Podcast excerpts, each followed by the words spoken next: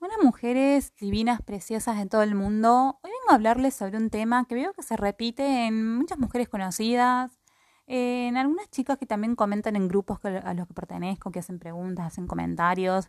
Y es la siguiente situación, a ver si les suena conocida.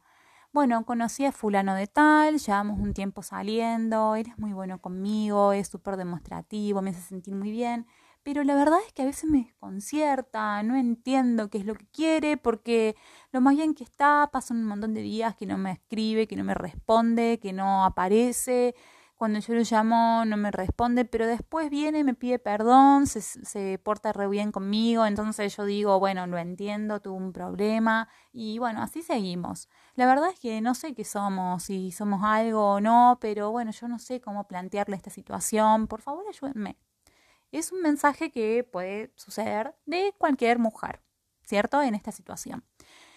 Les voy a contar algo. Eh, lo primero que tenemos que saber es que hombres y mujeres somos diferentes.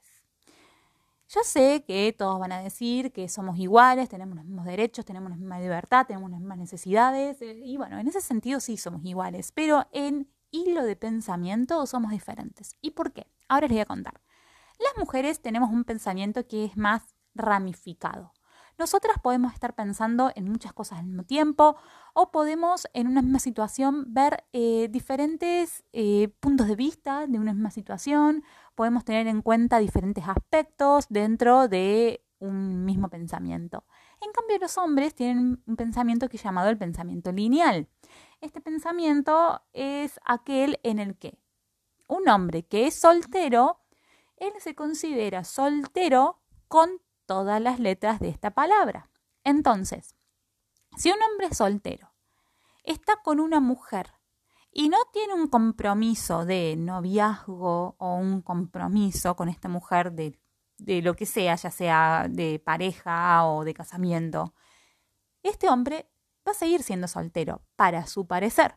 Entonces, por más que cuando ese hombre esté con la mujer que sale y se sienta súper bien y sea súper amoroso y sea muy demostrativo y la tenga a la mujer y la trate re bien, cuando se va y este hombre conoce a otra mujer, para él está bien conocer a otra mujer porque él es soltero.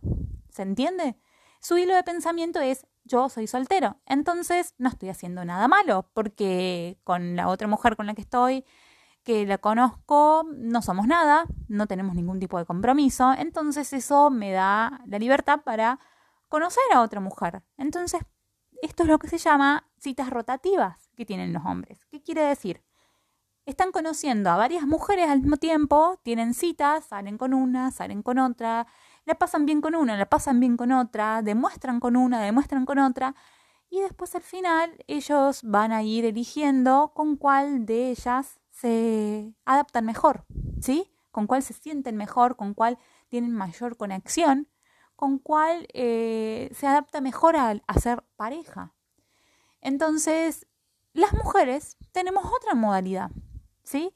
Nosotras, cuando somos solteras y conocemos a un hombre, inmediatamente, por más que no tengamos ningún tipo de compromiso, ya le rendimos toda todos los beneficios de una pareja a esta persona. Entonces empezamos a rendirles fidelidad. ¿Por qué? Porque ya cerramos las puertas, no aceptamos otras salidas, generalmente, eh, no aceptamos tener otras citas, en el sentido de que no vemos a otro hombre como un potencial de pareja, porque ya estamos conociendo a este hombre, ¿verdad? Eh, también le rendimos cuentas, ¿cierto? De, de, qué hago, a dónde voy, dónde estoy. Eh, cuentas como que empezamos a darle beneficios y ni hablar ya de la intimidad, ¿verdad? Que es un que para mí es un beneficio que solamente se da en una situación puntual de pareja, pero bueno, vamos a dejarla ahí porque ese es otro tema para, para otra conversación. Ahora, ¿Cuál es el punto de inflexión de estos dos, de estas dos personas, ¿sí? de hombre y de mujer en esta situación? La conversación. Esa conversación de que pongamos las cartas sobre la mesa, que muchas veces las mujeres no saben cómo iniciar, ¿cierto? Esta conversación con los hombres. Y los hombres muchas veces em, eh, dan como por asentado que las mujeres saben. Entonces, vamos a ver. Las cartas sobre la mesa serían, si yo voy a empezar a salir con un hombre, es poner las cartas sobre la mesa sobre las parejas que tenés. ¿Sí? ¿Estás conociendo a alguna mujer? ¿Qué mujer estás conociendo? ¿Hace cuánto? ¿En qué situación estás? Esas son las cartas sobre la mesa. Porque si no, el hombre va a dar por asentado de que vos, siendo mujer y siendo soltera y saliendo con él y no poniendo las cartas sobre la mesa, ya sabes lo que él está haciendo. Entonces te puedes encontrar en una situación en la que cuando vos por fin te das cuenta de lo que está pasando, le decís, pero pará, vos estás saliendo con otra chica, con otra mujer, y que él te diga, eh, sí, pero yo pensé que vos lo sabías porque nosotros dos no tenemos nada en exclusivo. ¿Eso le suena? Bueno, esta es la situación típica de que si vos no le pones la carta sobre la mesa a ellos, su mente, su pensamiento va a ser de que ella ya lo sabe. Y no es así, porque nosotras no lo sabemos, porque nosotras estamos pensando en un montón de otras cosas. ¿En qué pensamos? En que, ay, mira qué, qué bueno como me trata, que es un buen chico, mira que podría llegar a ser algo distinto a todos los otros, que mira que es el hombre que realmente quería mi mamá para mí. Y estamos pensando en todas esas cosas que nos falta ese cable a tierra que tienen los hombres de decir, a ver, poner las cartas sobre la mesa. ¿Con quién estás? ¿Sí? A ver, hay una amiga tuya, la del trabajo, que siempre hablas con esa amiga del trabajo, ¿sí? Siempre me contás. Ah, sí, que fulana de tal, fuimos acá, que fulana de tal, fuimos allá.